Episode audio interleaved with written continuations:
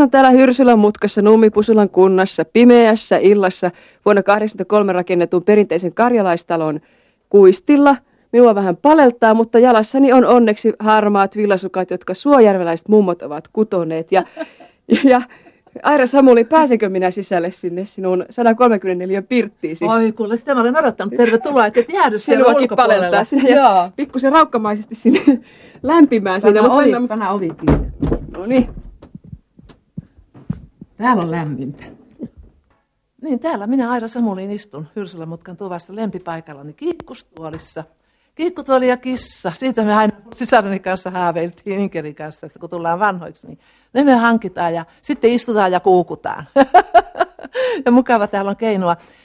Niin, kyllä mä nyt odotan vielä sitä aikaa, jolloin mä pääsen kiikkutuoliin istumaan. Nimittäin täyttä, täyttä elämähän tämä elämä on. Tanssin ja nuorison ja varusmiesten ja, ja työtä vaikka kuinka paljon. Tekemätöntä on hurjasti ja kaikki pitäisi vielä keritä tehdä. Ja, ja ammattini on, niin, sitten mä oon vielä hyrsyllä mutkan noitakin. Näyttelijä Keijo Komppa, sinä olit Aira Suvion luokkakavereita Kyllä, kyllä. vaiheessa. sodan aikana Kallion yhteiskoulussa. Minkälaisia muistikuvia sinulla on Aira Suviosta? No aivan päällimmäisenä ja ensimmäisenä tulee mieleen tietysti hyvin nätti tyttö ja ennen kaikkea hänen tukkansa ja naurava ilmeensä, että siinä sitä oli oikeastaan se mielikuva on säilynyt läpi vuosien, Minkäla- pysynyt samanlaisena. Niin, anteeksi. Minkälainen tämä Aira Suvion tukka sitten oli? No tumma joka tapauksessa ja kiharainen ja eh, se oli huomiota herättävän kaunis. Poikkeuksellisen kaunis. Silloin tytöt eh, tavallisesti leikkasi aika lyhyeksi tukkansa niin, että Airan tukka erottu sieltä joukosta selkeästi. Olitteko te ihan samalla luokalla? Samalla luokalla olimme ja tässä eh, keskustelin taannoin luokkatoverimme, yhteisön luokkatoverimme Erkki Ojasen kanssa ja hän mainitsi samat tuntomerkit ja muistomerkit Aira, muistikuvat Ai- Airasta, että tuota, kyllä tukka ja naurava olemus on jäänyt päällimmäiseksi mieleen. Ja nimenomaan hänen, sitten hänen tulonsa meidän luokallemme, hän, hän ei aivan alusta aloittanut meidän kanssamme, vaan tuli myöhemmin mm, neljännelle luokalle kai ja yhtä aikaa Arno Kaastetin kanssa ja se olikin aika reipas se heidän esittäytymisensä tai Airan nimenomaan. Hän tunnin päätyttyä ensimmäisellä tunnilla hyppäsi pulpetin päälle ja esitti, oliko se nyt niin, jonkun amerikkalaisen iskelmän. Ja tästä jäi tämmöinen karjalainen eloisa kuva mieleen Airasta. Sulla on Keijo Komppa joku kirja tuossa. Joo, mä äh, hätäpäissäni so- soitin Erkki Ojaselle kotiin ja kysyin, mitä hän muistaa Aira Suviosta. Ja mm, todella ne mielikuvat on suurin piirtein samanlaisia kuin mitä minä tuossa äsken sanoin. Karjalaisesta välittömyydestä ja melkein yli-iloisuudesta hän tässä puhuu ja sitten jatkaa, että Aira opetti melkein joka välitunti koulun kavereita tanssimaan voimistelut salissa. Pienossa oli kansakouluopettaja, myöhemmin kansakouluopettaja Sirkka Keynäs ja sitten Osmo Valli hakkasi rumpuja ja pianohaitaria soitti pyylevä tumma tyttö Violet Lilkvist, myöhemmin ulkoministeriön PR-sihteeri. Kysyi sitten Ojan, että missä hän, hänkin lienee nykyään. Joo, ja sitten jatkaa vain, että ö, Aira asui Torkkelin kadulla ilmeisesti yhdessä leskiäitinsä kanssa ja, ja niin poispäin. Että tämmöisiä nämä muistikuvat on Erkki Ojasella ja samaan suuntaan minunkin käynyt. Elävä, nauravainen tyttö. Oliko sulla Aira Samulin tapana Aira Suviona useinkin hypätä pulpetin päälle? Kyllä mä olin niin energinen ja iloinen ja elämänmyönteinen, että, että kyllä mä olen, nyt kun mä kuuntelin tuossa Keijon kertomaa ja, ja silloin, silmillä näin, taas itseni, itseni sen ikäisenä ja myöhemminkin, niin mä olen kyllä iloisuuttani saanut aina vähän hillitä. Että, että mä en olisi vaikuttanut liian vilkkaalta. Että mä koitin aina niin kuin tasoittaa, että mä olisin enemmän samanlainen kuin muut. Kenen mielestä sä vaikutit sitten liian vilkkaalta tai ketä sä pelkäsit, että, että vaikuttaisit? Yleisesti kaikkea. Kun mä mittasin itseäni ja huomasin, että, että muut ovat hiljaisempia ja, ja tasaisempia, niin, niin tuota, kyllä mä itse kontrolloin itseäni. En mä mitään pahaa tehnyt, mutta ja, ja silloin hän oli koulussa sellainen kuri, että ei hän silloin voinut häiritä tunnillakaan. Että, että ei siinä, ei siinä, en mä muista, että opettajat olisivat moittineet, mutta välitunnilla mä olin iloinen. Ja siitä mä muistan, että tämän Kallion yhteiskoulun joku opettajista siitä mulle tuota, mainitsi, että, että tuota, jotain sen tapaista, että mä huomasin, että hän tarkoitti, että mä olen liian raju välitunnilla. Ehkä se tarkoitti sitä, että mä tanssin ja hypin. Mä olin sanonut, että mä hypin koko ajan ja lauloin. Mä olin hurjan innostunut laulamaan ja, ja steppaamaan myöskin. Ja sitten, sitten tuota, rappukäytävät kiviportaat kolisivat, kun mä steppasin niitä alas. Ja, ja tuota, hyvin paljon, me järjest, meidän luokka järjesti Kallion yhteiskoulussa yleensä kaikki juhlat. Siellähän oli tällaisia kuin taiteilijoita kuin Keijo Komppa ja, ja Erkki Ojanen, joka, joka soitti Toiset sanoivat, että jos hän saa yhden rautalangan saa käteensä, niin silloin Erkki Ojanen jo soittaa jotain. Ja siellä oli, oli hyviä näyttelijöitä muitakin kuin Keijo. Siellä oli muun muassa äh, Arto Hietasen äiti Pirkko Hietanen, eli Anne Pohtamon Anoppi, joka oli myöskin mun luokallani. Ja hän oli hyvä näyttelijä. Ja, ja minä sitten taas teppasin niissä juhlissa. Erkki Ojanen on sanonut, että että tämä Kallion yhteiskoulu, joka on nyt taidelukio, että se olisi vähän saanut alkunsa tästä luokasta. että hyvin helposti uskon sen, koska me järjestimme myöskin kiertueita silloin sotasairaaloihin ja kävimme esiintymässä myöskin Tilkassa ja, ja muun muassa tuota, näkövammaisille. Mä muistan, että mä steppasin näkövammaisille. Ja, ja tuota, steppaaminen on kai ainoa tanssi, mitä voisi muuten näin esittää niin kuin radionkin välityksellä. Mitä, mitä vuosia ne muuten olivat silloin? 42 ja 43. No mihinkä, minkälaisiin vaatteisiin Aira Suvio pukeutui sitten, niin kuin tämmöinen villikkotyttö? Olitko sä villikkotyttö? No kyllä, mä varmasti olin, että olin mutta en, en pahatapainen. Niin. Meillä oli ollut hyvin ankara kotikasvatus. Se, Et, joo. Niin. Niin kun mä ajattelin sitä, että jos olet pystynyt hyppimään ja heilumaan näin, niin... Joo, mä kerron sulle kuule, miten, mihin mä pukeudun äidin vaatteisiin. Eihän silloin mitään vaatteita saanut, ja kun, kun mä sodan aikana, tämä oli, tämä oli niin kuin jatkosodan, jatkosodan alkaessa, kun isäni kaatui vuonna 1941, me muutimme Helsinkiin, ja koska täällä olivat meidän sukulaiset, isän sukulaiset Viipurista ja äidin muualta Karjalasta, ja me tulimme tänne niin kuin sukulaisten luo, että oli turvallisempaa siinä mielessä, niin, niin mä olin, menin ensin Karjalan yhteiskouluun. Ja sitten Karjalan kävin sen yhden vuoden sitä, ja sitten jatkosodan aikana, kun, kun saatiin Karjalaa takaisin siinä välillä, niin ja, ja, ja evakotkin siirtyivät ja myöskin Kallion, Karjalan yhteiskoulu siirtyi Viipuriin takaisin. Niin silloin mä tulin Kallion yhteiskouluun. Ja, ja tuota, sinä aikana mä olin kerännyt kasvaa vaatteistani ja kaikista ulos, ja kengistä ulos ja kaikkea. Sitten kansanhoulusta sai, sai tuota noin, yhdet kengät vuodessa ja mä ostin aina monokengät, koska koska tuota, mitään pikkukenkiä ei voinut ajatellakaan. Ne oli niin kuin ainoat jalkineet, mulla oli monokengät. Ja sitten äidin, äidin tuota vaatteita mä sain lainata. Me oltiin äidin kanssa ihan saman kokoisia. Mä olin pitempi, mutta näyttikin vaan paremmalta, kun ne vaatteet oli mulle vähän lyhkäisempiä. Mutta ei ollut mitään teinimuotia. Mulla ei koskaan ollut mitään nuorisovaatteita. Suoraan lasten vaatteista äidin vaatteisiin mä hyppäsin, mutta mä oon ottanut sen vahingon takaisin. niin sä istutit sinne kiikkustuolissa, paitsi että sulla on suomjärveläisten mummojen kutomat sukat, niin kuin minullakin, niin sitten sulla on mustaa, mustaa trikoota pääosin Joo, päällä. Niin mustat on, trikoohousut ja mustat trikoopusero. Ja, tota, minkä näköinen tyttö oli silloin, niin kun sanotaan, minkä ikäinen sä olitkaan silloin, 42? 42, mä olin tuota, hetkinen, 15, Joo, eli 15-16 vuotta. Niin, että minkä näköinen 15-vuotiaan Aira Suvion mielestä oli Aira Suvio silloin?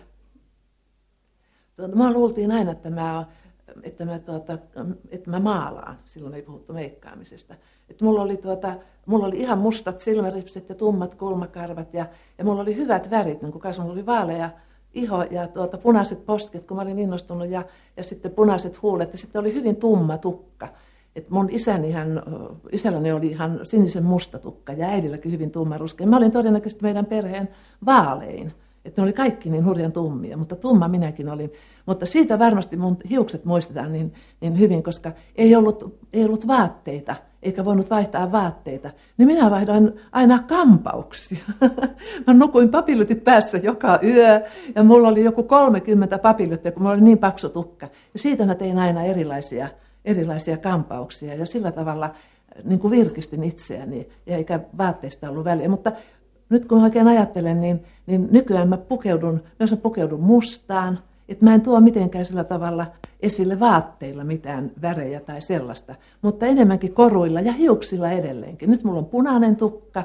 Ja, se on tuota, rusettille nostettu tuonne ylös, No, niin, se on nyt nostettu rusettilla tämmöiselle sykerelle ja, ja tuota, usein se on auki ja, ja, ja mä hyvin mielellään nytkin vaihtelen erilaisia kampauksia, että että tuota, mutta se peruspukeutuminen, niin mulla on aika, aika askeettinen, yksinkertainen, vartalon myötäinen, minihame, musta, tällaisia.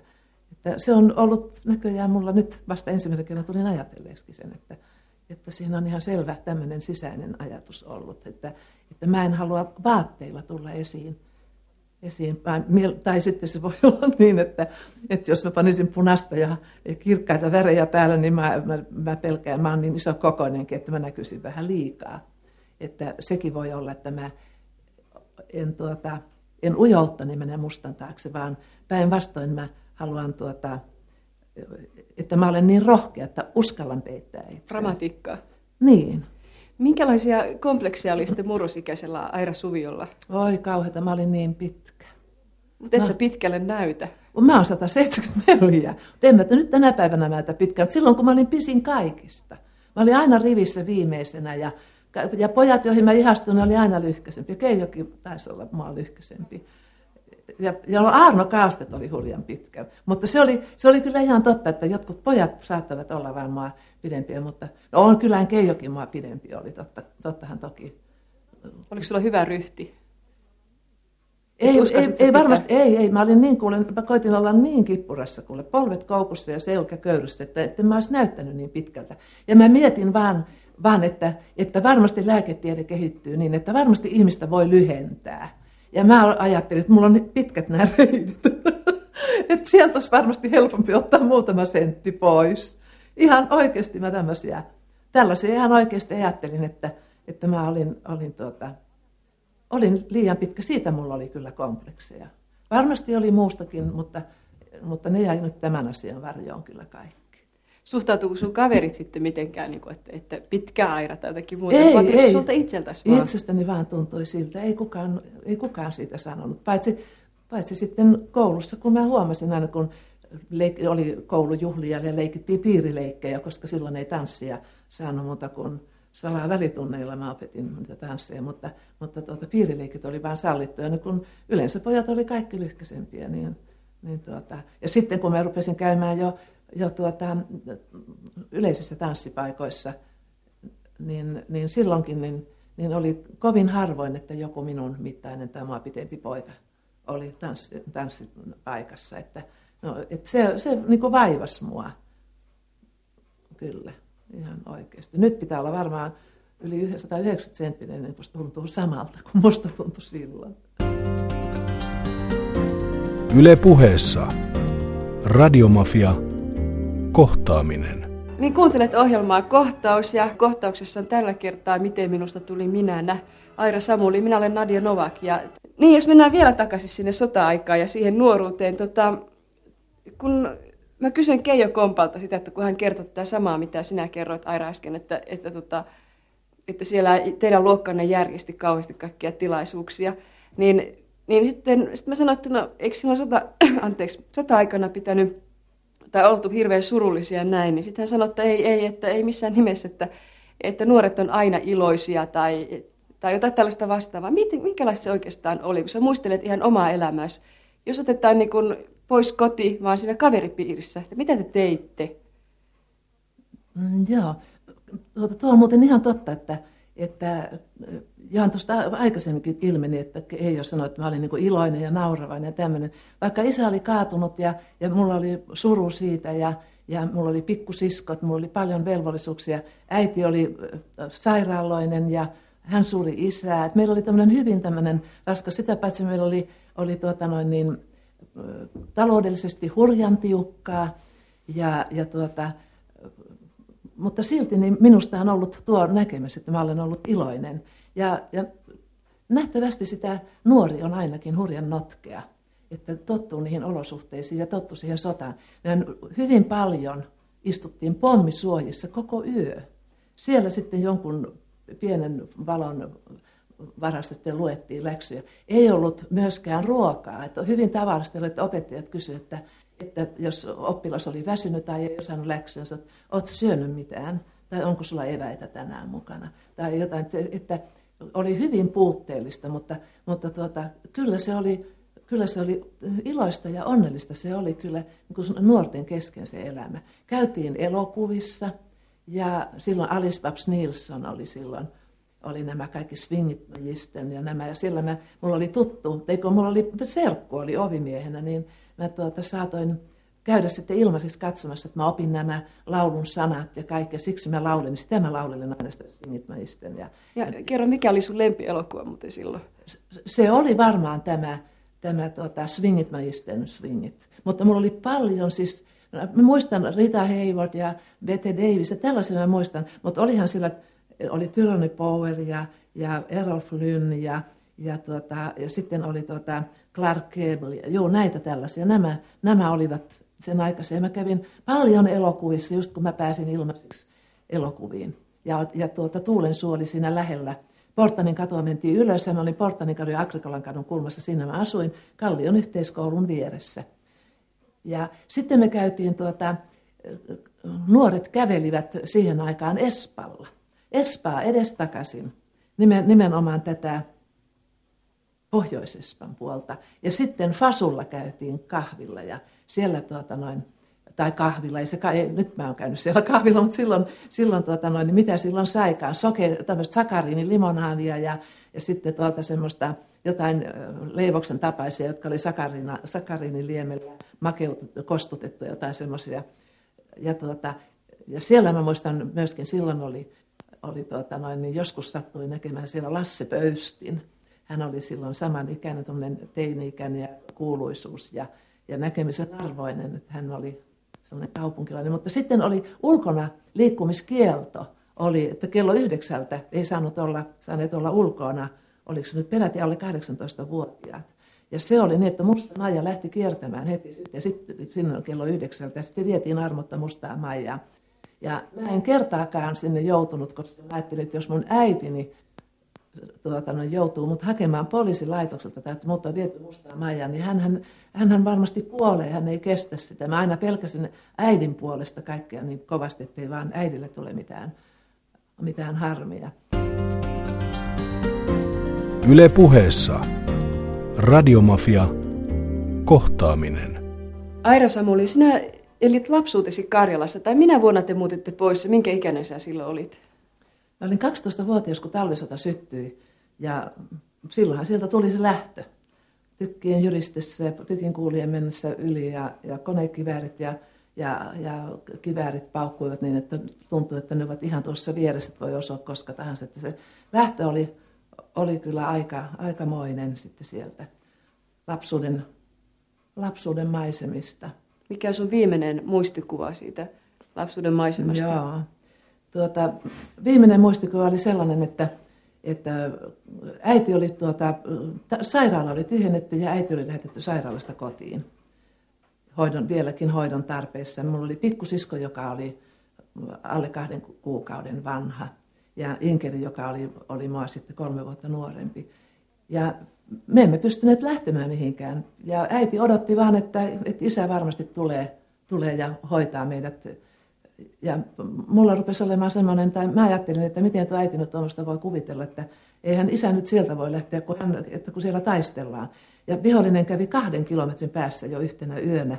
Ja, ja tuota, se aiheutti sen, että, että koko se, se kylä, missä me oltiin. Eli Hyrsylä. Se, se ei ollut Hyrsylä, vaan se oli, me olimme muuttaneet juuri Hyrsylästä sinä kesä, syksynä Suvilahteen, koska siellä alkoi oppikoulu toimintansa ja, ja mä menin oppikouluun ensimmäiselle luokalle. Et me emme olleet silloin enää Hyrsylän mutkassa, mutta kuitenkin vain kuuden kilometrin päässä rajasta.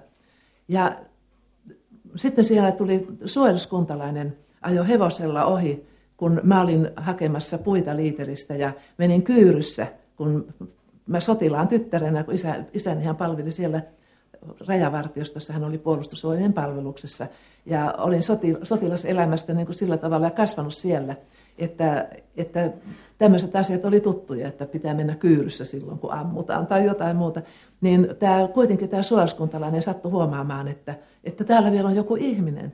Ja hän pysäytti sitten ajoi pihaan ja, ja tuota, sanoi, että onko täällä vielä, onko täällä vielä tuota noin niin, sivilejä. Mä sanoin, että on, ja mun on tuolla pikkusisko ja vauva ja äiti on vielä tuolla sisällä. Sanoin, että, että kaikki, täällä on kaikki jo tyhjennetty, että täällä ei ole ketään enää muita. Että hän tulee puolen tunnin kuluttua, että olkaa valmiina lähtemään ja ottakaa sitten mukaan ne, vähän se mitä jaksatte kantaa. Ja, ja tuota, minä sitten panin siinä, siinä tuota noin, niin, sitten tämän, otin hoitoon tämän tilanteen. Ja, ja äiti valmisteli sitten vauvan lähtökuntoon ja mä katselin ympärille ja mietin, että mitä mä ottaisin, mitä nyt pitäisi ottaa mukaan ja mikä olisi tärkeintä. Ja, ja tuota, kaikki tuntuu tärkeältä. Lopuksi mä, mä tuota, no ajattelin, mä otan, että valokuvia ei ainakaan voi saada koskaan, että ne mä otan mukaan.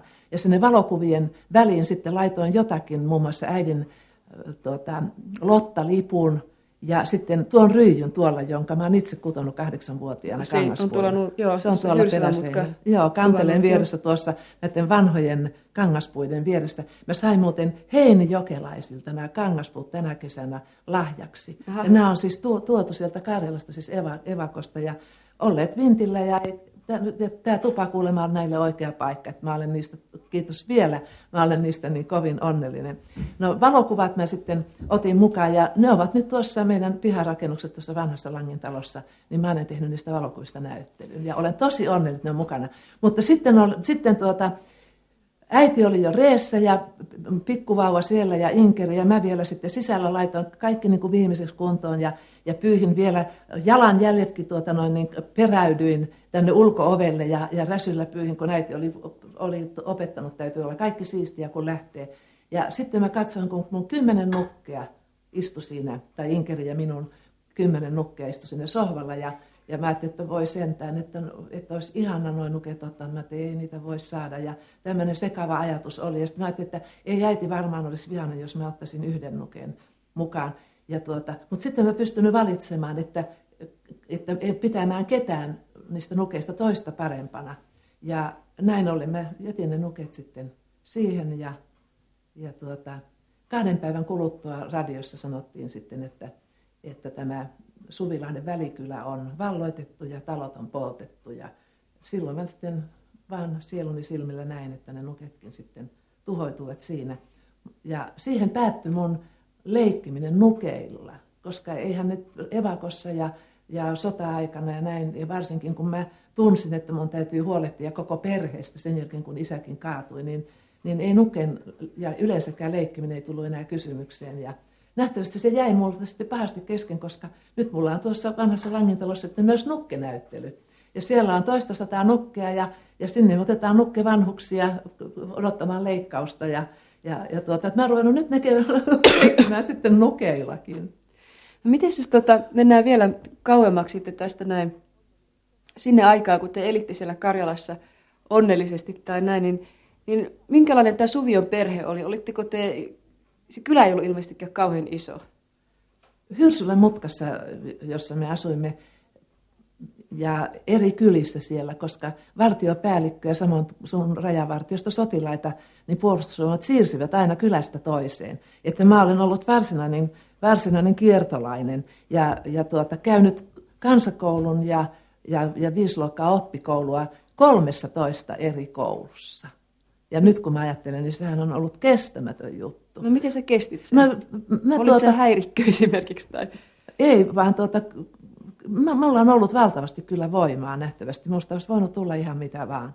Mutta, mutta tuota, mä muistan vaan sen, että aina kun mä siirryin toiseen kouluun, niin, niin mulla numerot meni, menivät alaspäin. Ja, ja kun oli aina uudet opettajat, uudet oppilaat, uusi ympäristö, kaikki kaverit, niin, niin, tuota, niin kaikki joutui keskittymään, että yleensä ymmärsi, mitä opettajat tarkoittivat. Ja, näin, niin mä, ja, ja mulla oli kauhean pinkominen sitten aina, että mä sitten aina pääsin sitten taas, yleensä mä olin luokan priimus, että mä, mutta, mutta, mutta se, että mä olin, olin tuota, näin hyvä, niin, niin sitten se putoaminen, niin luokan priimuksella se on vielä kovempi paikka. Ja tuota, ja, mutta kyllä mä selvisin, mutta huomasin sitten kyllä jo ihan siis jo, op, jo oppikoulun viimeisellä luokalla, viidennellä luokalla, että silloin, silloin se niin kuin löi.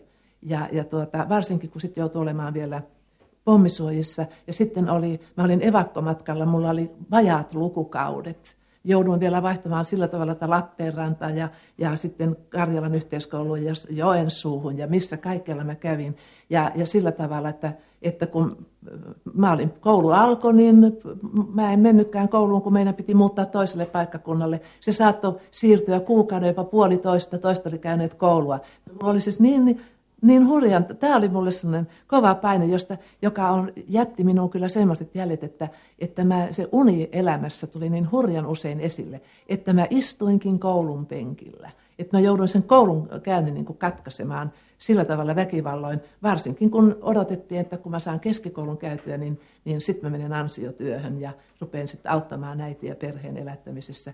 Kävin jo kesälomat jo siitä huolimatta jo kouluaikanakin olin tuota työssä. Plus sitten steppasin ja erilaisissa juhl- iltamissa ja tämmöisissä tilaisuuksissa sain, sain niistä niin kuin rahaa. Mutta se, että, että siellä, siellä Hyrsylän mutkassa, niin, niin näissä eri kylissä, niin kuitenkin siellä oli se yhteinen ilmapiiri, oli tämä ortodoksisuus. Ja ne ihmiset siellä oli mielestäni, ne olivat, ne olivat kuin timantteja. Ne olivat luonnonläheisiä ihmisiä ja luonnon armoilla ja jylhien metsien ja, ja petoeläinten ja tällaisten keskellä. Ja olivat aika paljon syrjässä ja omissa oloissaan. Siellä ei ollut lääkäreitä eikä edes sairaanhoitajia. Ja, ja tuota, itse joutuivat auttamaan senkin, minkä voivat. Ja lasten kuolevaisuuskin oli siellä oli hyvin korkea, peräti 60 prosenttia mä muistan kuulleen, niin se on minusta niin kuin uskomattoman paljon, mutta kyllä se, kyllä se varmasti piti paikkansa. Sinne on muun muassa Hyrsylän mutkaan haudattu kaksi mun pikkuveliä, jotka olivat syntyneet ennen minua ja kuolleet ja sinne ortodoksisen hautausmaan ulkopuolelle, aidan ulkopuolelle, kun ne olivat prote- luterilaisia. luterilaisia. Miten, oliko, oliko Suvion perhe sitten hieno? Oliko se hienompi kuin ympärillä olevat ihmiset, että aineellisesti ja henkisesti, minkälainen se oli? No kyllähän tuota, kyllä se varmasti kyläläisten mielestä tuntui, että oltiin hienoja, koska mun äitiäni kutsuttiin yleisellä nimityksellä vain rouva. Että nähtävästi siellä ei muita rouvia sitten kenenkään mielestä ollut. Ja, ja äiti olikin kyllä, oli tuota sellainen, pukeutui siis niin kuin pukeutui itseään ja sitä omaa, muuta ympäristöä varten ei olisi tarvinnut sillä tavalla. Mutta Viipuri, kun oli silloin Suomen kansainvälisin kaupunki, niin mulla oli tällainen, tällaiset niin kuin äärimmäisyydet, joita mä seurasin, ja tämä, sitten tämä Hyrsylän mutkan ilmapiiri, niin mua kiinnosti se niin, että mä luulen, että mä varmastikin ikäisiäni enemmän kiinnitin huomiota niihin tapoihin ja niihin ihmisiin, koska se poikkesi niin paljon näistä viipurilaista. No tietysti meidän koti oli tällainen virkamieskoti, sellainen kaupunkilaiskoti. Ja, ja tuota, tavallaan, niin mä oon joskus ajatellut jopa, että, että me olimme siellä tavallaan niin kuin julkiksi. Ja kaikki tiesivät, että kuka oli, kuka oli Viktor Suvio ja Anna-Lisa Suvio. Ja, ja me, me, meidät, meidät, meidän perhe tunnettiin ja Äiti piti meidät kauniisti puettuna ja meitä kasvatettiin ja meille puhuttiin kirjakieltä kotona, koska koko ajan vaan tähdättiin siihen, että me muutamme sieltä pois sitten kun lasten koulutus alkaa. Et siellä oltiin vaan niin kauan kuin lapset on pieniä. Ja näin ollen niin kun me olimme kaupungissa, tai siis Viipurissa ja, ja näin, niin meidän kauniita pöytätapoja ja meidän käytöstapoja ihailtiin, koska siellä oli aikaa vanhemmilla neuvoa meitä kotona ja, ja, ja he tekivät tunnan tarkasti tätä työtä. Että sillä tavalla me olimme vähän erilaisia siellä. Ahdistiko Aira sinua se sitten, että, että olitte niin kylän julkiksi siellä? Tuliko koskaan semmoinen, että voi kun voisi olla joku noista? Ei, ei kun en, en, en koskaan. Mä, tuota, mä tykkäsin, että mä olin niin onnellisessa asemassa, kun, kun tuota, isällä oli vakituinen palkka ja, ja, ja valtion muonat ja, ja kaikenlaiset vaaterahat ja mitä kaikkea ja litterat matka ja tämmöisiä juttuja, mitä, mitä tuota noin, niin valtion palveluksessa oli. Ja siellä kyläläisillä oli, siellä oli hyvin paljon semmoisia, jotka eli hyvin suuressa puutteessa. Kyllä minulta on monta kertaa kysytty tuosta, että, että, tuota, että mitä tuo, miten tuo ruumillinen kuritus, onko se vaikuttanut tai mitä. Ensinnäkin me saatiin, me saatiin piiskaa ja siitä ei tullut mitään vahinkoa, kun mä tiesin kuinka lyötiin remmillä ja lyötiin, lapsia lyötiin silloin paljon. Remmillä lyötiin yleensä?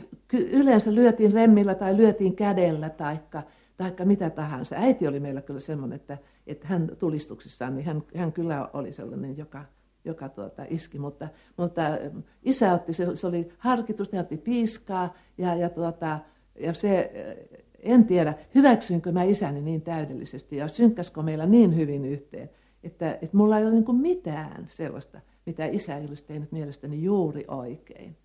Eli sä olit isän tyttö? Kyllä mä olin isän tyttö. Olitko... Tietysti mä olin esikoinen, että se voi olla, että, että, että tuota, mutta myöskin mä tykkäsin, mä hiihdin, mä voitin ja kaikki hiihtokilpailut, että tietysti isä tykkäsi musta siitäkin syystä. Ja ajattelikin tehdä minusta oikein siis tämmöistä, tämmöistä tuota, kilpailijaa ja arveli, että mulla olisi ollut kovat mahdollisuudet. Mutta että, että kyllä mä nähtävästi, mutta kyllä, kyllä isä oli myöskin puolueeton, kyllä mä tiesin, että hän rakasti kaikkia lapsia. Tätä pikkusta erikoisesti, tätä sirkka joka syntyi just silloin, kun talvisota syttyi. Se oli hänelle kyllä, kyllä niin kuin, ja samoin kuin Ritva, joka oli, joka oli syntynyt, syntyi kaksi vuotta aikaisemmin ja kuoli puolivuotiaana, niin, niin se oli isälle kyllä myös sellainen hyvin, isä oli, isä oli hieno, hieno ja tunteikas ja sellainen sellainen ihminen, luo, rakasti luontoa ja, ja terveitä elämäntapoja. Se, en löydä sanojakaan, mitä, mitä mä puhuisin hänestä. Hän, on, hän, oli, hän antoi mulle niin paljon ja sitä on riittänyt tähän saakka, mitä hän mulle antoi. Minkälainen se päivä oli, kun tuli tieto siitä, että isä on kaatunut? Muistatko, minkä, millainen, mihin vuoden aikaa se, minkälainen sää oli? Mikä Oi, päivä muistan. Se? Sen mä muistan niin kauhean hyvin, kun vaan pystyisin kertomaan. Tuota, se oli heinäkuun 27. päivä ja oli, oli tuota, silloin oli hellekausi oikein, oikein tuota kuuma ilma. Meidän piti, se oli sunnuntai ja, ja tuota, isän piti päästä viikon lomalle ja me oli sovittu, että me tavataan siellä rajavartiostossa, Sunilla rajavartiostossa, jossa, johon meiltä oli 10 kilometriä ja isän, isältä oli sieltä rintamalta 10 kilometriä matkaa. Ja siellä oli, meillä oli kasvimaa siellä. Isä oli sellainen, joka huolehti meidän perheen ruuvista. Se oli siis aivan upeata, kun mä muistan lapsena ihan aina, kun isä tuli partioreissulta, niin hänellä oli metso tai teeri tai useampia, hänellä oli kalaa, hänellä oli marjoja. Ja, ja tuota, että hän, hän aina toi ruokaa perheelle kotiin. Se on siis jotain niin ainutlaatuista, mitä, mitä on saanut niin kuin, minkälaista elämää on voinut elää, niin, niin, tuota, niin silloin päätettiin, että tavataan siellä, siellä tuota rajavartiostossa, jossa pihalla hänellä oli, oli tuota kasvimaa, siellä oli mansikoita ja mitä siellä oli. Ja niin me lähdettiin sitten äidin kanssa lottapuvut päällä polkupyörillä. Kello 12 meidän piti siellä tavata, mutta koko yön oli ollut, tai oikeastaan kello neljältä aamulla alkoi ja kello kahdeksaan saakka oli valtavat taistelut. Siellä me, näin me asuimme silloin tuota, siinä korkealla mäellä ja, ja, ja tuota, näimme, kun lentokoneet syöksyivät sinne, sinne tuota, siellä rintamalinjalla ja valopommeja pudotettiin ja, ja tuota, tykistökeskitys oli, että Lauritsalan siltaa pommitettiin. Se Lauritsalan silta oli noin 20 kilometrin päässä ja taas tykin kuulat lensivät yli. Ja semmoisilla niin jatkopanoksilla, niitä saattoivat pamahtaa aina siinä, siinä puolessa välissä jossakin, että me olimme kivinavetan takana. Ja olimme, olimme siellä niin kuin silloin, että ajattelimme, että jos kuitenkin, niin kuin, kun se oli niin korkea mäki, että jos sattuu jotakin, kun, kun ammuksia tuli yhtä mittaa. No me menimme sitten, sitten tuota noin, sinne Sunilla rajavartiostoon ja siellä, siellä ei isä tullutkaan sinne. Ja äiti yritti soittaa sieltä rintamalle, mutta puhelinjohdot olivat tuota, kaikki menneet rikki ja sinne ei ollut puhelinyhteyttä. Joten me lähdettiin ajamaan sinne rintamalle, kun äiti Lottana tiesi että ihan tarkalleen, että missä isän tukikohta oli. Eikö se ole pelottanut sitten? No, mä en tiedä, siinä oli sellainen kammottava tunne, oli tuota noin niin aamulla. Me menimme kahdeksan aikaan aamulla, mentiin mun sisareni Inkerin kanssa uimaan. Ja, ja tuota, mulla, mä, mulla ei ollut koskaan sellainen olo, kun mulla oli silloin siellä vedessä. Se vesi oli mustaa ja mulla oli niin, kuin, siis niin hirveä olo, että, tuota, että mulla oli semmoinen tunne, että mä haluaisin mun sisareni Inkerin upottaa sinne veden alle. Ja mä säikänin sitä ajatustakin niin kauheasti. Mä en tiennyt, mikä mua painosti. Se oli, tuota, se oli jotain ihan hirveätä. Ja se oli, isäni oli kuolinkamppailu silloin. Hän haavoittui kello seitsemältä ja hän kuoli kello kahdeksalta. Ja se, se aika oli mulle siis, se oli jotain niin hirveätä, että, että, että mä, mä en niin käsittänyt, mistä on kysymys, että miten mulla voi olla näin kauhea olo. Että, tuota, että se, se tosiaan se oli niin pelottava ja musta se vesikin siellä rannassa. No, joka tapauksessa niin, niin tuota, tämmöinen vähän painostava tunne oli, mutta en mä uskaltanut ajatella, että isällä on tapahtunut mitään. Sitä ei uskaltanut ajatella. Mutta tuota, niin me ajettiin äidin kanssa sitten se 10 kilometriä sieltä Sunilan rajavartiostosta sinne rintamalle päin. Ja, ja tuota, siellä oli, sotilaat olivat vartioimassa tietä, koska sen oli siviili-ihmisiltä oli ankarasti päässyt kielletty. Mutta jostakin syystä ne vaan meni sivuun. Ne ajatteli, kun taisteluita ollut, nyt lotat menee sinne, että ne luulivat, että me ollaan rintamalottia ja mennään.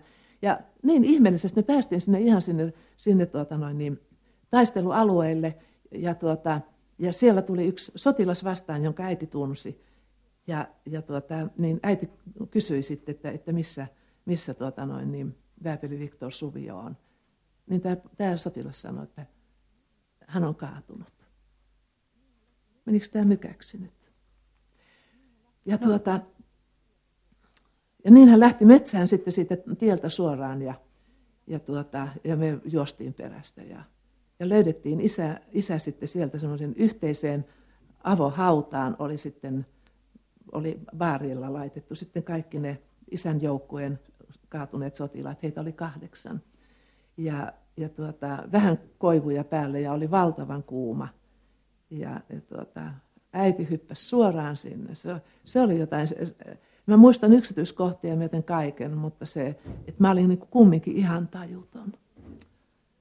Ja tuota, sitten niin sotilaat oli järkyttyneitä, sotilaat tykkäsivät sisästä ja kaikki ihmiset tykkäsivät sisästä. Kaikki kyläläiset siellä Hyrsylän mutkassa kävivät itkemässä virsiä, kun isä joutui lähtemään ja anoivat aina, että, että, että saataisiin Suvio vartiopäälliköksi ja sotilaat anoivat aina sinne, missä isä oli. Että, että, että jotenkin hän oli kyllä, kyllä tuota noin niin, oli kai muidenkin mielestä, mielestä ja sukulaisten mielestä niin, niin, niin kuin semmoisen eri, erikoisen erikoisen pidetty ja, ja isosieluinen ihminen, niin, niin sotilaat sitten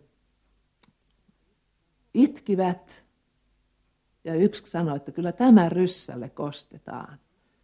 Niin mä muistan, että, että, tuota, mä, että eihän sitä ollut kenenkään syy. Että, että tuota, venäläisen tarkkaampujan luoti osui isärintaan, kun isälle annettiin määräys, että kukkula täytyy vallata. Ja, tuota, ja Isä oli itse tarkka ampuja, mutta tämä ehti ennemmin. Ja, ja tuota, että mä muistan, kuinka, kuinka realistisesti mä sen silloin ajattelin, että ilman mitään semmoista vihaa. Ja, ja sitten sinne tuli jotain upseereita paikalla, sanoin, että hyvä luoja, onko täällä lapsia ja naisia paikalla, että, että tuota, täällähän voi alkaa uusi keskitys minä hetkenä tahansa. Sehän oli siis aivan järkyttävä, että me oltiin tulilinjoilla.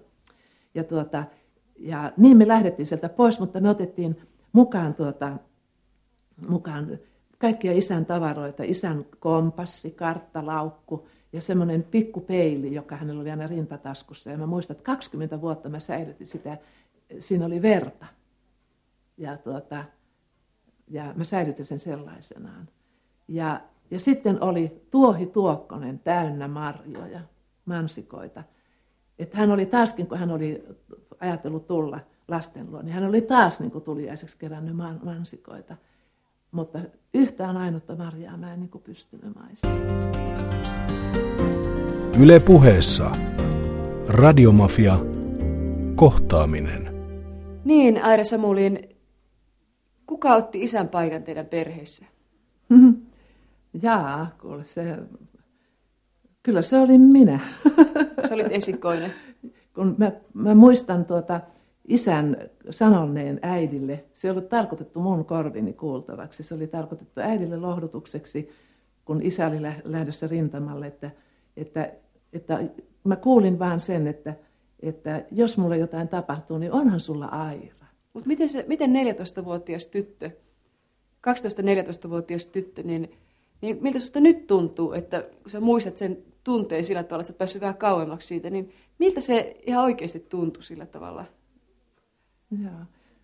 Olitko niin hyvin kehittynyt sitten? Kyllä mä, olin, kyllä mä olin varmasti hyvin kehittynyt ja mulla oli voimaa, kun, kun tuota, mun isä uskoi minuun. Niin, musta tuntuu, että mä sain siitä voimaa. Isä oli aina minusta ollut ylpeä ja, ja, ja tuota, meillä oli yhteisiä suunnitelmia, että mikä minusta tulee. Ja, mikä ja, sinusta hänen mielestään piti no, hän, hän sanoi, että mä saan käydä kouluja niin kauan kuin mä vaan haluan. Että kyllä hän, hän huolehtii, hän maksaa.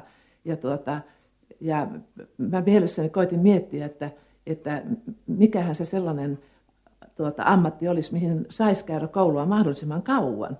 Sitä mä vaan koitin miettiä. Ja, ja tuota, kyllä mä ajattelin tällaisia, tällaisia tuota, hoito aloja, oli sairaanhoitajan ja diakonissa ja tämmöisen, mutta, mutta tuota, enemmän se oli sitten niin kuin lääkärin, koska sit lääkäriksi pitää lukea niin paljon. Sitten mä ajattelin, että, että tuota, tuomari on varmaan semmoinen, että pitää osata hirveästi lakipykäliä ulkoa, että sitä pitää varmaan lukea kauan. Mä olin aivan siis hullaantunut koulun käyntiin. Ja koulun lisäksi piti hoitaa koko koti ja kaikki ruokajutut ja käydä jonottamassa ruuvat. Ja, ja, ja tuota, pikkusisko sylissä, niin mua jopa rouvaksi sanottiin, kun mä hoidin sitä kun, kun äiti. Eikä, eikä musta koskaan tullutkaan hänelle sellaista vertaista. Hän sanoi mua aina vain siskoksi, että hän sanonut mua edes etunnimeltä. Että mä olin hoidin häntä, mä olin oikeastaan hänelle melkein äiti siihen saakka, kun, niin kauan kun hän eli, hän Sirkka-Liisa kuolikin jo 46-vuotiaana tässä muutama vuosi sitten, mutta, mutta tuota, että niin äiti mä olin hänelle ja, ja sitten, sitten tuota, tämmöinen tuki ja turva mun äidille. Minkä näköinen sun äitis oli, tämä hauras ihminen? Äiti muistutti Anna Pavlovaa. Ja se olikin hänen ihanteensa ja äiti, joka oli semmoinen herkkä ja meni vähän helposti myös yli siinä herkkyydessä vähän muihin maailmoihin, niin hän uneksi jopa olevansa Anna Paulova. Ja kun mä olen nähnyt jälkeenpäin nyt Anna Paulovaa televisiossa, niin mähän näen, että äitihän on hänen elekieltään jopa jäljitellyt ihan täysin semmoista dramaattista ja sellaista. Että äiti olisi kuulunut näyttämölle, hän oli hyvin teatraalinen, hän esitti kaikenlaisia kohtauksia kotona ja, ja tuota, joskus ajattelin, että, että kun isä ei mennyt niihin mukaan, ja tuota, ja, mutta opin huomaamaan sitten, että isä koitti niin kuin realistisuudella pitää äidin niin kuin sillä tavalla raiteilla, ettei hän mene niin kuin yli. Ja hänellä oli kyllä siihen taipumuksia. Puhuitko sinä Aira äitis kanssa ihan kaikista asioista? En mistään. Kenen kanssa en koskaan sitten? kertonut äidille mitään, mikä olisi äitiä huolestuttanut en, en kerta kaikkea mitään. Ja mä tunsin äidin niin hyvin, mä tiesin, miten hän haluaa, että asiat on ja, tuota, ja miten mä ajattelen. Ja, ja tuota, niin mä en horjuttanut hänen uskoa näissä asioissa. Ja, ja tuota, se oli nyt ehkä kaikkein hankalinta oli se, että mä tiesin, että äiti halusi, että mä en mene koskaan naimisiin, vaan että nähtävästi hän sitten tukeutui minuun, että mun olisi ollut pitänyt niin kuin jäädä hänen kanssaan. Ja, ja tuota, ja se oli sitten järkyttävää, kun, kun mä tuota, rupesin seurustelemaan. Ja, ja, ja Minkä tuota, ikäisenä sä rupesit seurustelemaan? No mä tapasin, tapasin mun tulevan miehen, niin olin 16-vuotias. Ja, ja tuota, mutta silloin me emme vielä seurustelleet, mutta mä olin sitten 17-vuotias, kun äh, hän pyysi mua partnerikseen. Hän harrasti kilpatanssia. Ja, ja, tuota, ja sitten me tanssimme, tanssimme tuota puolitoista vuotta. Ja sitten, sitten siellä ihan siellä loppu, loppuun, sitten puolentoista vuoden siellä lopussa, niin, niin se niin kuin rupesi muuttumaankin sellaiseksi, että mä huomasinkin, että mä olenkin kiintynyt häneen ja, ja tuota, siinä iässä hän sitä rakastuu hyvin helposti ja varsinkin partnerin kanssa, kun koko aika tanssii, eikä ketään muuta mä en tavannut, enkä saanut kosketusta kehenkään muuhun, että mä en seurustellut kenenkään pojan kanssa sitä ennen. Korkeintaan elokuvissa oli käynyt ja, ja tuota noin, niin, jonkun suukon saanut. Mutta, mutta tuota, se oli äidille sitten järkyttävä. Hän taisteli siis kaikin voimin sitä vastaan, että mä olisin seurustellut. Mutta 18-vuotiaana me sitten menimme kihloihin ja, ja, tuota, ja sitten 19-vuotiaana naimisiin ja 20-vuotiaana mä olin sitten äiti. Että tämmöinen tahti siinä sitten, sitten oli. Ennen kuin mennään sinne sun ihan omaan perhe-elämään, niin tota, minkä ikäisenä sä sait Aira Samulin ensimmäisen suudelman? Mm, jaa, kyllä mä taisin, kyllä mä taisin olla tuota teini-ikäinen, jo joku 15-vuotias. Mä, mä ihan, ellei mä nyt ihan väärin muista, niin se, tuota, se poika oli Kallion yhteiskoulussa rinnakkaisluokalla ja se oli, tuota, se oli Aare Ekholm, joka tuota, hän oli, hän oli suuret ruskeat silmät ja tumma tukka. ja hän oli hurjan sympaattinen ja kiva. Se oli, tuota, se oli sellainen, se, tuota, se, häneen mä olin niin ihastunut. Missä se tapahtui? No se tapahtui, kun hän saattoi mua elokuvista kotiin ja, ja, ja tuota, mä pääsin salaa vaan menemään elokuviin hänen kanssaan. Mä, mä tuota, meillä, mulla oli juonessa mukana sekä sisareni Inkeri, että tämä mun pikkusisko, äiti ei laskenut mua mihinkään ilman mun pikkusiskoa. Silloin hän ajatteli, että mun pitää hoitaa sitä, ja pojat eivät pääse kuvaan mukaan. Mutta Inkeri oli Sirkkalisan kanssa puistossa niin kauan, kun mä olin elokuvissa. Ja sitten tuota noin, niin me sovittiin sitten tapaamisesta, että mä ja sitten me tullaan. Niin kuin, ja sitten tuota noin, niin meillä oli aina sitten huoli siitä, että jos se pikkusisko paljastaa sitten tai höpisee jotakin, että ei Aira ollutkaan siellä puistossa. Mutta ei semmoista koskaan tapahtunut. Mutta, tuota, mutta tämmöisiä hyvin salaisia tuota, juttuja oli nämä elokuvissa pojan kanssa käyminen esimerkiksi. Oli, oli suuri synti. Ja jos äiti olisi nähnyt, että, että joku poika suutelemaan, niin... Mutta sitten kun mä pääsin ripille, mä olin 16-vuotias, ja tuota, me päästiin sitten, tämä, tämä Aarre oli, oli pääsi yhtä aikaa ripille. Ja mä muistan, kun me tultiin Kallion yhteiskoulusta, sitten käveltiin sinne, sinne tuota, noin, niin Portanin katua kohden, kohden tuota tänne, niin, niin yhtäkkiä niin kadun toiselta puolelta jalkakäytävältä käveltiin, mä kävelin toista puolta äidin kanssa ja sisarusten kanssa ja sitten sieltä toiselta puolelta niin juoksi sitten Aare ruusun kanssa ja toi mulle sen ruusun, oman ruusunsa. Ja silloin mä muistan, kun äiti sanoi, että siinähän oli miellyttävä poika. Mä että että tuota, se oli minusta äidiltä hurjan paljon ja rohkeasti sanottu. Ja mä ajattelin, että voi jos se tietä sitä.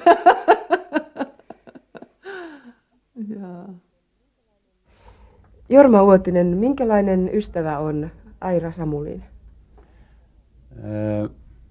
Aira Samulin on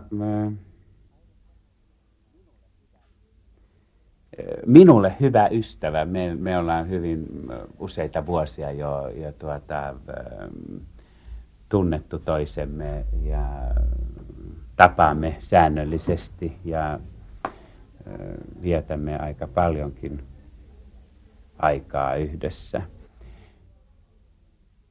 Aira on ehkä vähän tämmöinen ristiriitojen riivaama ihminen.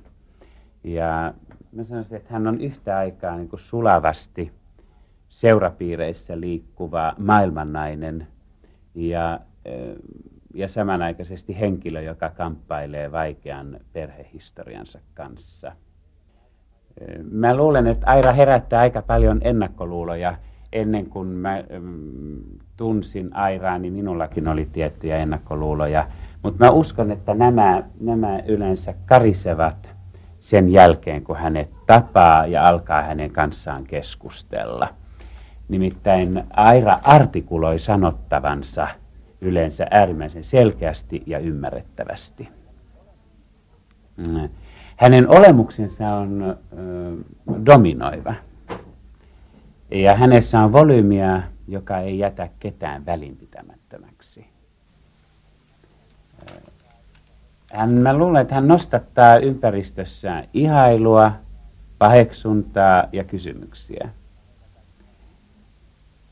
Sitä paitsi hän itse kyseenalaistaa totutut ja tavanomaiset toimintamallit. Jo, jo sillä, että hän rakennuttaa karjalaisen hirsitalon Hyrsylän mutkaan tai avioituu itseään huomattavasti nuoremman miehen kanssa tai menee nuorison eteen heinäkasa päässä ja samanaikaisesti saapuu valtuuston kokoukseen mitä mini, miniäkin minimäs, minis, minimmässä asussa karttierin silmälasit nenällään. Ja Airalla on isot jalat, mm, ja, jotka tietysti tanssijana pani heti, heti merkille. Sitten Aira on kova kortinpelaaja ja loistava kokki. Kun Aira syöksyy toimintaan, niin hän yleensä saa jotain aikaa. Yle puheessa. Radiomafia. Kohtaaminen. Aira Samulin ihan lyhyesti, että pitääkö tämä Jorma Uotisen ystävästään luonnehdinta paikkaansa? Ihan täysin. Ai noin hyvin. No kyllähän Jorma tuntee minut todella hyvin. Ja nuo seikat, jotka hän toi tuossa esille, niin, niin tuota, se oli oikein sitä Jorman havaintokykyä, joka on huippuluokkaa. Mutta jos mennään ajassa taaksepäin sinne, kun sinä olit 20-vuotias, niin miten se sen ikäinen Aira, sä olit silloin Suvio Samuliin, se oli niin kuin siinä puolivälissä varmaan. Niin, 19-vuotiaana minusta tuli Samuliin. Eli sä olit silloin jo Aira Samuliin. Niin mitenkin silloin 20-vuotias Aira Samuliin, minkälainen se sitten oli, jos sitä vertaisi tähän näin, niin kuin ajatellaan tätä päivää? Joo, mä olin, mä olin ihan sellainen kuin siihen aikaan – odotettiin nuoren naisen olevan äidin ja vaimon. Eli minkälainen se Siis, se täytti koko elämän. Ei ollut mitään sellaista, että opiskelu tai ura tai, tai, tai tällaisia, tai perhesuunnittelua tai mitä. Mä, tuota, mä täysin, täys, täydellisesti niin kun olin, olin sitä, tuota, että mä olin vaimo ja mä olin äiti ja mä tuota noin, niin siivosin ja laitoin ruokaa ja ajattelin, että mä jään kotiin. Esimerkiksi se, että mä menisin esimerkiksi ansiotyöhönkään, niin ei, ei tullut mieleenkään. Että, että, tuota, että tällä lailla tämä, tämä oli se, mä ajattelin, että herranen aika, jos tuommoisia tyttöjä löytyisi vielä, niin, niin tuota, että miehet sais vaimokseen. Herranen aika, kuinka upeita se olisi. Olisiko? Olisi varmaan. Miehet olisi kyllä onnesta mykkyrällä. Eihän semmoista enää olekaan. Ei kerta kaikkiaan. Mulla oli niin kauniit ajatukset avioliitosta ja lapsista kaikista. Mulla oli se malli kotoa, kun äiti ja isä rakastivat toisiaan, olivat onnellisia, tekivät lasten eteen kaiken ja lapset olivat perheen sellainen keskipiste ja, ja, tuota, ja kasvatuksen ja huolenpidon ja, ja niiden tulevaisuuden ajattelu kaikki. Mä olin niin kuin ihan täysin, että nyt, nyt minä olen siinä ja, ja mä olin valmis äiti ja mä olin kypsä kaikkea. Mä osasin kaikki työt tehdä. Sitä mun miehenikin ihmetteli, että, että, että kuinka hyvää ruokaa mä siis laittaa. Mä ompelin vaatteet itse. Mä, mä tein kaikkea. Mä osasin kaikkea mahdollista, koska kotona oli kaikki opetettu, opetettu ja oli osattava. Äiti oli hyvin vaativainen. Että mä olin siis todellakin, niin kun mä ihmettelen, olen monta kertaa ihmetellyt sen jälkeen, kun mennään naimisiin, että et tehdä mitään kotona, mä miten se voi olla mahdollista? Jäikö sulla sitten kaikki lukemishalut, tai siis lukemismahdollisuudet ja, ja tanssimiset ja tällaiset sitten pois? Joo, se, että kun, kun tuota, mä menin naimisiin, mä oikeastaan, oikeastaan tuota, miten mä sanoisin, mä, mä en olisi toisissa olosuhteissa mennyt naimisiin Helge Samulinin kanssa. Kun hän oli mun partnerini ja, ja tuota, hän oli mua pidempi, hän oli mulle sopivan kokoinen ja niitä oli vaikea löytää ja hän tanssi hyvin niin mä tuota, hänen luonteen piirteet ja nämä tällaiset, joita, joita mä havaitsin jo seurusteluaikana näin, jotka ennakoivat pahaa, niin tuota, mä vähättelin niitä, koska suurempi merkitys oli sillä, että mä sain tanssia. Ja, ja tuota, mutta sitten kun me mentiin, tuota, mentiin naimisiin, niin hän lopetti tanssi. Ja se oli, se oli niin kuin, se, niin kuin, mä, siis niin kuin hätkähdytti mä oikein. Ja, ja tuota, mä en saanut tanssia, mä en saanut liikkua yksin, mä en saanut opiskella, mä en saanut mitään. Kaikki oli kielletty. Että, että mä olin siis niin kuin täysin siis, mutta sitten töihin mä sain mennä, mutta senkin hän sitten hoiti niin, että, että, tuota, että mä tulin samaan työpaikkaan, missä hän oli. Että mun piti olla hänen silmien alla. Ja tuota, minkälainen teidän ensimmäinen kotinne oli? Ensimmäinen koti oli hyvin pieni ja me saatiin odottaa sitä hurjan kauan. Silloin oli valtava asuntopula ja, ja tuota, kansanhuollosta, mikä se nyt oli, asuntosäännöstely, tämmöinen joku, oli tuota, niin silloin oli kaikki vielä, vielä tosiaan kansanhuollot ja elintarvikekortit ja kaikki, kaikesta oli pulaa ja, ja näin, niin, niin tuota, me saimme, saimme asunnon sitten, kun, kun mun tyttäreni Pirjo oli jo puolen vuoden vanha, että me olimme milloin missäkin, silloin mun äidin luona ja sukulaisissa ja, ja, ja sillä tavalla, että, että ihan hajalla koko, koko perhe, joka oli hirveän paha juttu, joka tuota, että me päästiin niin perhe-elämään vasta sitten yhteen. Me saatiin pieni huone, missä oli pieni, pieni tuota, keittokomero. Ja, ja tuota, että semmoisessa me aloitettiin. Mistä teillä oli rahaa sitten? Me, me käytiin molemmat työssä, koska mun, mun äitini hoiti sitten mun tytärtäni Pirjaa. Minkälaista, mutta mä menen vielä tuohon, tohon, ennen kuin menit naimisiin, niin minkälaista siihen aikaan oli nuorten seurustelu? Miten se sun mielestä eroaa tämän päivän seurustelusta esimerkiksi? Se oli, silloin oli, piti, piti seurustella hyvin säädöllisesti, eli, eli, eli oikeastaan silloin seksus, seksisuhteita ei saanut olla. Oliko ennen, niitä? Ennen kuin, ennen kuin vasta silloin hääyönä. Minusta tuntuu, että niitä, niitä ei oikeastaan tainnut paljon olla. Mutta tuota, saattoi, sekin oli paha, että, että tuota, vaikka meni, meni naimisiin sen miehen kanssa, jonka kanssa oli ollut seksisuhde, sekin oli jo paha, että se oli ennen häitä. Niin kuin mulla esimerkiksi se oli silloin, kun mä menin kihloihin. Ja, ja tuota, että, että kyllä, ja mä olin, mä olin 18-vuotias. Mutta kuka, tiesikö siitä sitten jotkut muut, että oliko se sitten paha? No ei sitä tuota, kyllä minusta tuntuu, että ne niin kuin aavistivat, koska, koska me tuota noin, niin, meillä oli yhdessä tanssikoulu ja me pidimme kursseja ympäri Suomea ja jouduimme asumaan hotelleissa ja tällä tavalla, että, että kyllä siinä varmasti aavistettu, mutta äiti ei kyllä epäillyt. Ennen kuin sitten vasta, vasta tuota noin niin, sitten vasta kun, kun tuota Helge Samulin itse kertoi, kun hän kertoi sen äidille siitä syystä, että äiti ei enää pistäisi vastaan meidän seurusteluun. Ja se oli mulle järkytys, että miten hän meni äidille sanomaan tuommoista. Minusta tuntui, että äiti ei mennyt kestää sitä ollenkaan. Miltä sinusta silloin tuntuu? Olitko sinä mielestäsi huono? Joo, mä olin, mä olin, siis, mä olin niin järkyttynyt äidin takia siitä, että... Mutta en mä itse tiennyt tehneeni väärin, koska mä olin niin rakastunut. Loukkaannuit sä Helge Samulinille siitä? Ei hänelle voinut mistään loukkaantua, hän oli yksin valtias. Oletko sinä sitten alistuva ihminen mielestäsi, tai olitko silloin?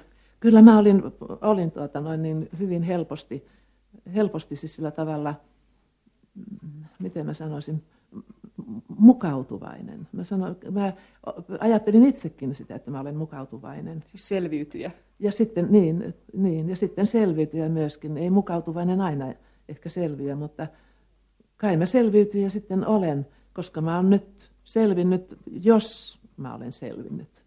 Niin usein sanotaan, että kyllähän ne lapset silloinkin selvisi ja ne nuoret silloinkin selvisi, mutta täytyy vaan kysyä, että selvisivätkö he?